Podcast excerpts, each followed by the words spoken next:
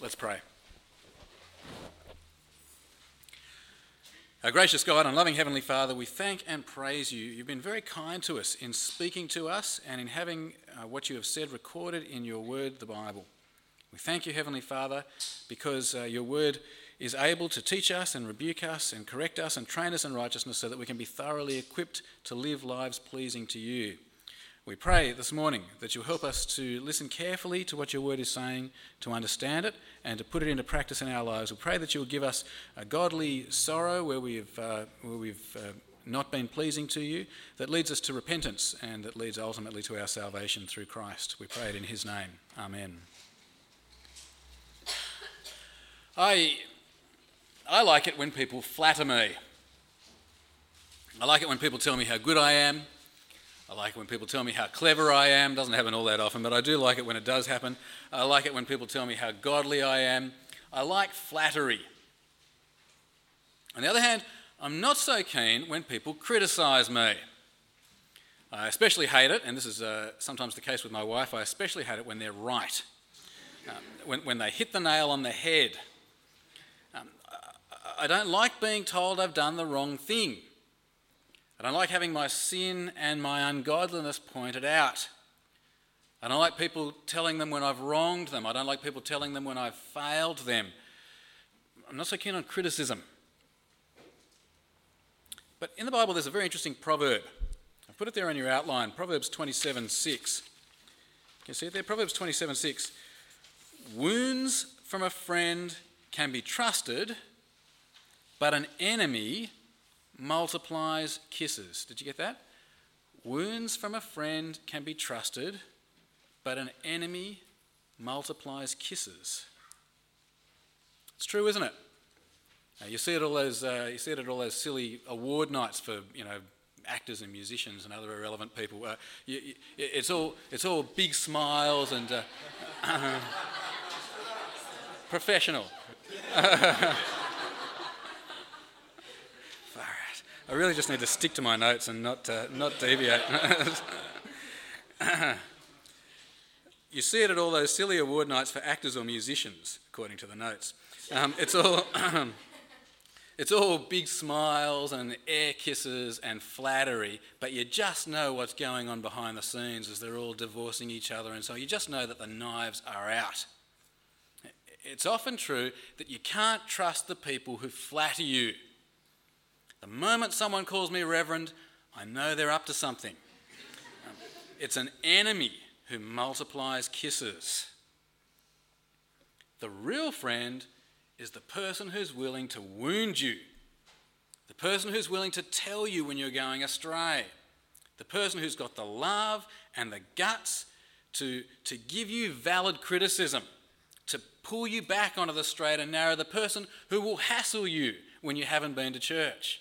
The person who will confront you if you're going out with a non Christian. The person who will challenge you not to be stingy with your money. Fair and constructive criticism is far more helpful than flattery. We may not like it, but we know it's true, don't we? So, so the question I want to ask you is this How do you handle it? How do you take criticism? Are you a thin skinned person, an oversensitive person? Does everybody need to walk on eggshells around you as they smile and tell you that you're doing well even when you're not? Or, or do, you, do you back away from people who challenge you? Do you stop being friends with, uh, with people who make you uncomfortable? Or do you, uh, do you counterattack immediately start attacking them for all their faults and their hypocrisy? Or are you one of those people that lets criticism bite you so deeply that you despair? Just throw up your hands, I'm a hopeless person. Obviously, this just proves it. Uh, does it send you into depression? Does it, does it, does it make you mull obsessively over, over what that person said? How do you cope with criticism? Here in 2 Corinthians chapter 7, Paul is rejoicing. He's happy for a change. He's rejoicing because for a change the Corinthians have got something right. Paul had sent a letter to the Corinthians, a severe letter, a hard letter, a letter in which he criticized them. And he finds out in this passage that the Corinthians responded in a really good way to his criticism. Now, I need to give you a bit of background here because this passage it actually takes us right back to near the beginning of the letter. In chapter 7 and verse 5, we're picking up from what Paul was talking about all the way back in chapter 2. Just look at me at how it flows, and you'll see what I mean. Come back with me then to chapter 2 and verse 12. Chapter 2 and verse 12. Okay, I see Paul talking about his travels. And uh, now, when I went to Troas to preach the gospel of Christ and found that the Lord had opened a door for me, I still had no peace of mind because I did not find my brother Titus there. So I said goodbye to them and went on to Macedonia. Now, jump with me to chapter 7 and verse 5. Okay, we've gone from Troas to Macedonia. Now, chapter 7 and verse 5. When we came into Macedonia, this body of ours had no rest, and so on. You see, Paul's picking up where he left off. Uh, we're back following his travels in Macedonia.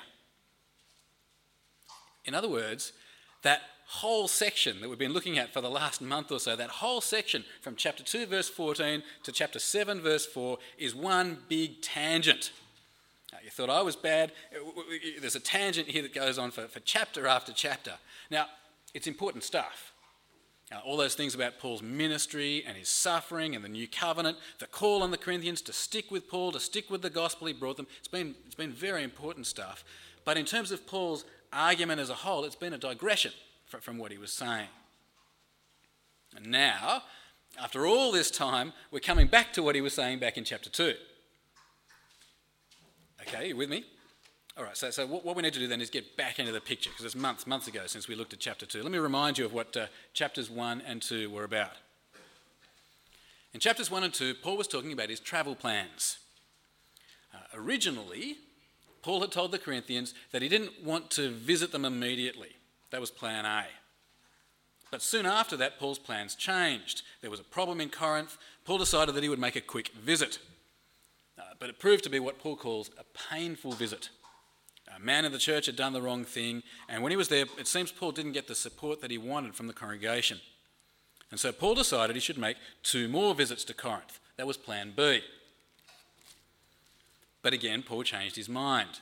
Instead of visiting, Paul decided it would be better to send his friend Titus with a letter, a letter for the church in Corinth, what he calls his severe letter. So that's the background. Paul has twice changed his plans. He said he wouldn't come, but then he did. Then he said he would come, but he didn't. He sent a letter with Titus instead. Now, I know it's a while since we did it, but is that ringing some bells for people who were here a few months ago? Okay, good. All right, well, as we saw in our first reading, in chapters 1 to 2, Paul is defending his actions about these changed plans. He says he made his plans severely uh, he made his cha- uh, plans sincerely. Sorry, he said he made his plans sincerely. He only changed them when he thought it was for the best. And then, then he talks about uh, the letter that he wrote, and he talks about uh, what a good result it had had. The Corinthians did what Paul asked. They disciplined the man in the church who had done the wrong thing. Okay, but then what Paul does, and you need to listen to this because it's a little complicated. Then what Paul does, he jumps back in time a little bit. He jumps back in time in his mind to before he found out how the Corinthians had received the letter. He jumps back in time and he talks about how he went into Troas, but he was so worried about how the Corinthians would respond to his letter that he couldn't stick around. He was so worried waiting for Titus to come up with, with news of how the Corinthians had responded, he just couldn't even stay put. He had to move on to Macedonia. And uh, that's where we pick it up now in chapter 7. Paul is in Macedonia but he's still worried. Not only was ministry tough, not only was there persecution, not only did he have conflicts on the outside, he says we were also suffering from fears within. Uh, Paul feared that this could be the end of his relationship with the Corinthians. 18 months of hard work with them down the drain. He, he thought that the letter that he'd sent might just mess it up, it might harden their hearts instead of bringing them to repentance. He, he, was, he was scared. Have a look with me. Chapter 7 and verse 5. Chapter 7 and verse 5.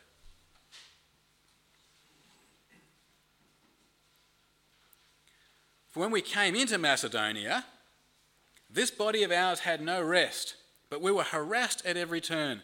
Conflicts on the outside, fears within. Now, Paul was worried. But there was good news. While Paul, while Paul was in Macedonia, Titus arrived and he reported that the relationship between Paul and the Corinthians hadn't broken down at all. The Corinthians, they loved Paul. They, they were sorry for what had happened and they wished that he was there with them. Verse 6. But God, who comforts the downcast, comforted us by the coming of Titus. And not only by his coming, but also by the comfort you had given him. He told us about your longing for me, your deep sorrow, your ardent concern for me, so that my joy was greater than ever. So Paul then starts to reflect on this letter that he'd written, this, uh, this severe letter. Back, back when he wrote it, he was really worried. He wasn't sure if he'd done the right thing. As he says back in chapter 2, he wrote out of great distress, anguish of heart, with many tears. This was a tough letter. He'd said some hard things, he'd said some critical things, and he really wondered what was going to happen. But now, Paul knows from Titus what did happen. The Corinthians were sorry for what they'd done. That sorrow, it didn't lead them to despair. It didn't lead them to shoot the messenger and reject Paul. It didn't do them any harm. Instead, it brought them to repentance. The, their sorrow inspired them to fix up the things that Paul told them about. Verse 8. Even if I caused you sorrow by my letter, I, I do not regret it. Though I did regret it, I see that my letter hurt you, but only for a little while. Yet now I am happy, not because you were made sorry, but because your sorrow led you to repentance. For you became sorrowful as God intended, and so were not harmed in any way by us. It's good news. Paul then talks about a couple of different kinds of sorrow. When you do something wrong, there are a couple of ways you can be sorry about it. On the one hand, you can be sorry in a godly way. You, you realize you've done the wrong thing, you're sorry about it, and so you change your mind. You, you confess to God that you've sinned, you, you seek His forgiveness, and you take action to address the issue. You fix up what you've messed up, pay back what you owe, uh, take steps to ensure that it won't happen again. There's a godly sorrow that leads to repentance. And through the death and resurrection of the Lord Jesus Christ, that repentance brings salvation. There's a godly sorrow, one that you'll never regret. It leaves no regret.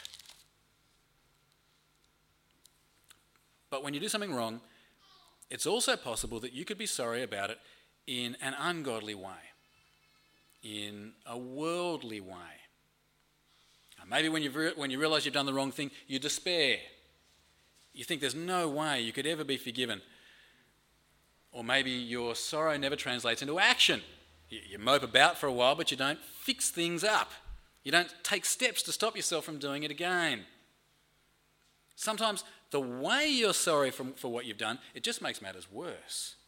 So, verse 10, have a look at these two kinds of sorrow. Verse 10. Godly sorrow brings repentance that leads to salvation and leaves no regret but worldly sorrow brings death. Two kinds of sorrow. I reckon this is beautifully illustrated for us by, by two men in the Bible.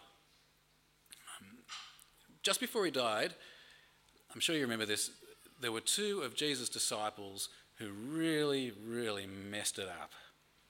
Uh, firstly, there was a bloke by the name of Judas. Judas betrayed Jesus. He, he led the authorities to Jesus while he was in a quiet place away from the crowds so that they could, they could arrest him on the quiet. He betrayed the Lord Jesus. On the other hand, there was Peter. Peter denied three times that he knew Jesus, chickened out, deserted Jesus, failed him miserably. Judas and Peter, they both messed up big time. And they were both sorry about it. When Judas realized what, he's, what he'd done, the Bible says he was seized with remorse. I have sinned, he said, for I have betrayed innocent blood. Judas was sorry. Now, when Peter realized what he'd done, the Bible says he went out and wept bitterly. Peter was sorry. Both men messed up, both men were sorry. But the point is this their sorrow, their sorrow led them in two very, very different directions. Uh, Judas, Judas never went back to the disciples. He never, he never went back to the risen Jesus. Instead, out of his, out of his guilt and his shame and his despair, he, he went away and hanged himself. His worldly sorrow led to death. Uh, but, but then there was Peter. Despite his shame, despite his guilt, despite all of the bravado, the big bubble had been pricked, he went back to be with the disciples, ate humble pie. And, and when Jesus rose again from the dead, Peter didn't run away at 100 miles an hour, he faced up to him. He, he reaffirmed his love for him. He accepted Jesus' forgiveness, he accepted Jesus' reinstatement, and he went on to live a life, of, a life of, of brave and faithful ministry. Never again did Peter make that same mistake. Never again did he deny his Lord. They nailed Peter to a cross, and never again did he deny his Lord. That was a godly sorrow, a sorrow that led to repentance, a sorrow that means that Peter is now with Jesus in glory, saved by God's grace from the coming judgment of God. See the difference? It's vivid, isn't it? Worldly sorrow versus godly sorrow. I, think most people, when they consider what, what, how Christians respond to sin, they think it's all about being sorry for sin. And people think that's what repentance is. It's much more than that, isn't it? It's not just being sorry, it's a sorrow that leads to change. Well, in the case of the Corinthians, Paul's letter brought them to a godly sorrow, a sorrow that did lead to change, to repentance. Back in chapter 2, we saw a bit of what that repentance looked like. They, they disciplined the man who had done the wrong thing. Who, now, here in chapter 7, Paul goes on to talk a bit more about it. And look, look at what it looked like this, this change in their behaviour. Verse 11, it is. Verse 11. See what this godly sorrow has produced in you.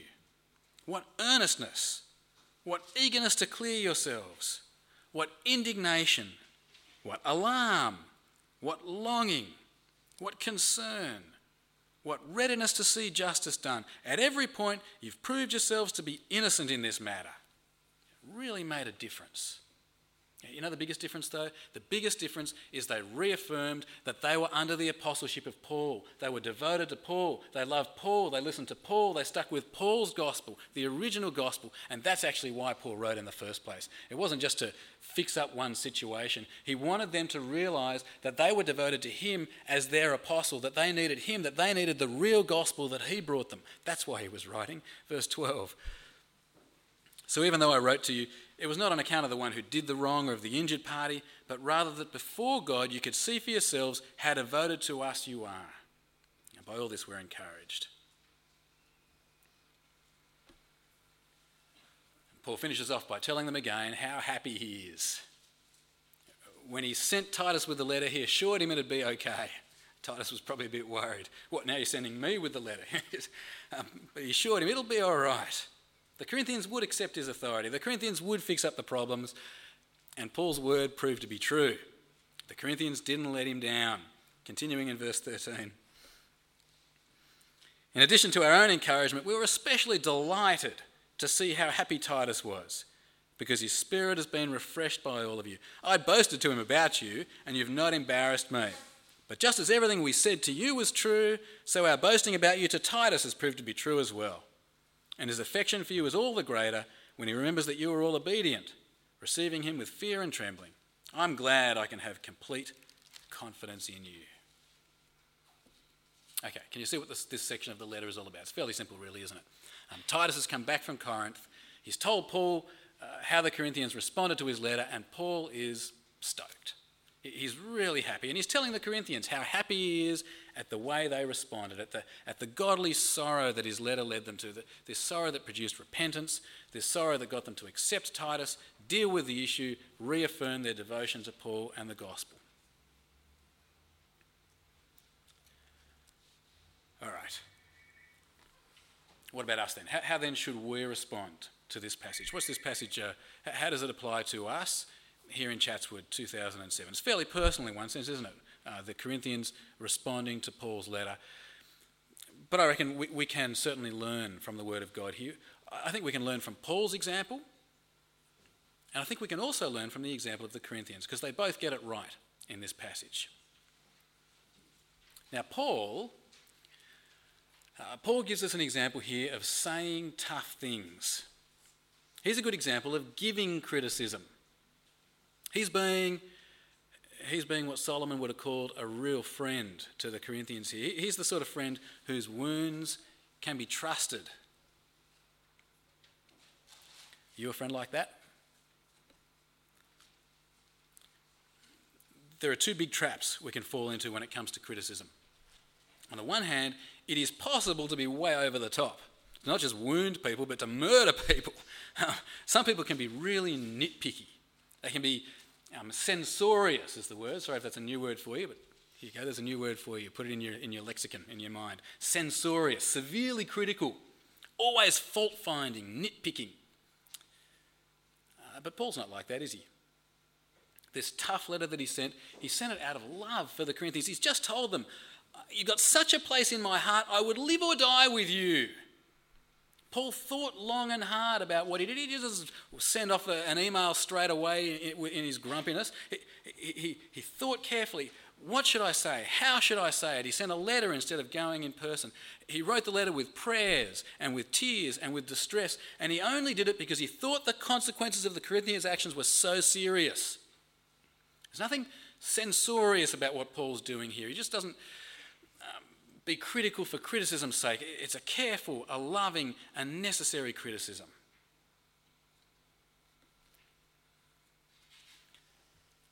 But I suspect that in the modern Western church, our problem is not usually censoriousness. We far more often fall into the second trap. And that's the trap of being too gutless to, never say, to, to ever say anything hard to anyone. Someone misses church for a month, and we're too scared to give them a phone call in case we offend them.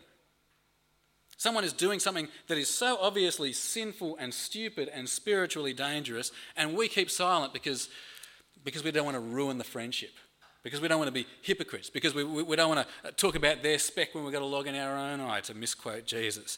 Uh, again, that's not what Paul does.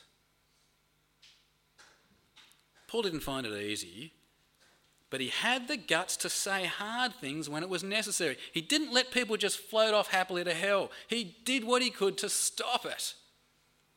He sets a good example for us here. He's not censorious, but he does pull the Corinthians up when they go astray. He will give criticism, he will give rebuke when it's necessary. We should learn from Paul's example here.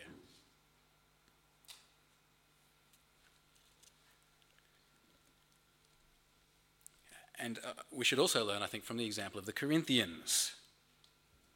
We can learn from the way that they took Paul's criticism, from the way they responded to Paul's criticism. We can learn from their godly sorrow that led them to repentance. Let's just think about it for a minute. How should we respond to criticism? Someone criticizes you, maybe in person, maybe you get criticized in, in a Bible talk or in Bible study or something. God's word is criticizing you. What do you do? What do you do? I guess the first step is check if the criticism is true. Um, is it a right application of what the Bible says? Is it in line with, in fact, what God's word is? Uh, is it a true understanding of what you've done? Has the person, has the person um, got you right? Have you, in fact, done or said what you've been, what you're being criticised for? Let's check if it's true first. If it is true, if it is true, then I ought to be sorry. I shouldn't get defensive. I shouldn't shoot the messenger and go on with all the, the wrong things that he or she does wrong, one upping them. I should have the humility to, to take it on the chin, face the truth, be sorry. How are you with that one? It's not enough, though, is it, according to this passage? It's not just be sorry. As this passage says, that sorrow has got to be a godly sorrow. It mustn't be an impotent sorrow the sort of sorrow that doesn't have any impact on me. I'll mope about for a while, but I won't change. That's not good enough. Uh, it mustn't be a despairing sorrow. Oh, I'm so hopeless. Some, somebody's criticised me. I'm a completely useless person and give up. No, it mustn't be a regretful sorrow where you mull over what you've done obsessively for weeks. we need to make sure we have a godly sorrow. The sort of sorrow that turns us to God. The sort of sorrow that makes us confess our sin to God. The sort of sorrow that makes us rely again on the death and resurrection of the Lord Jesus Christ. That is enough to forgive us for that and any other sin we've ever done. The sort of sorrow that will make us call on the power of the Holy Spirit to change us so that we make restitution, so we fix up what we can, and so we take steps not to do it again. It's going to take some humility, isn't it? It's going to take some humility. It's going to take some sacrifice as well, isn't it? I don't know about you, but there's some of my sins, I really cherish them, love them. It's going to be tough to, to sincerely repent and give it up. Uh, godly sorrow may be tough. Repentance may be hard. But the thing we need to remember is this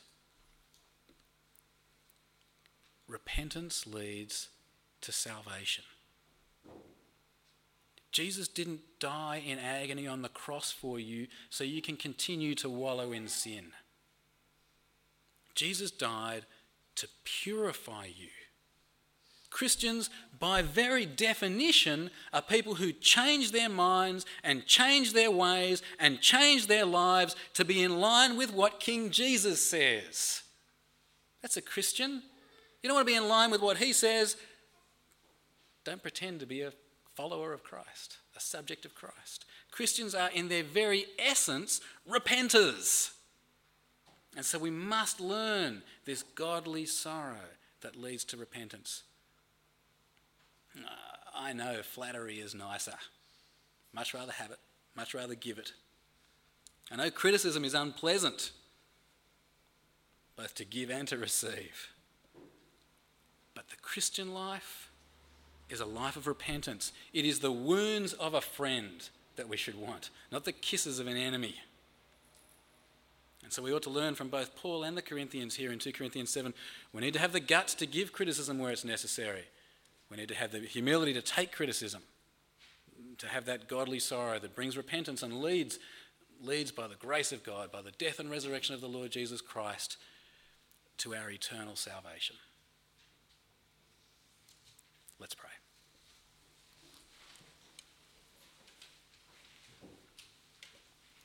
Our gracious God, we thank and praise you for the Lord Jesus Christ. We thank and praise you that he has died on the cross, bearing our sin in himself, so that when we confess our sin to you, it is paid for. We thank and praise you, Lord God, that you have raised the Lord Jesus Christ from the dead as King and Saviour and Judge. And we pray, Heavenly Father, that you help us to change our lives, to, to bring our lives into line with the will of, the King, of King Jesus. And we thank and praise you, Heavenly Father, that the Lord Jesus Christ at your right hand has poured out the gift of the Holy Spirit. And we pray that you will enable us by your Spirit to confess our sin, to have a godly sorrow, to be repentant, and please, we pray, grant us your salvation. In Jesus' name.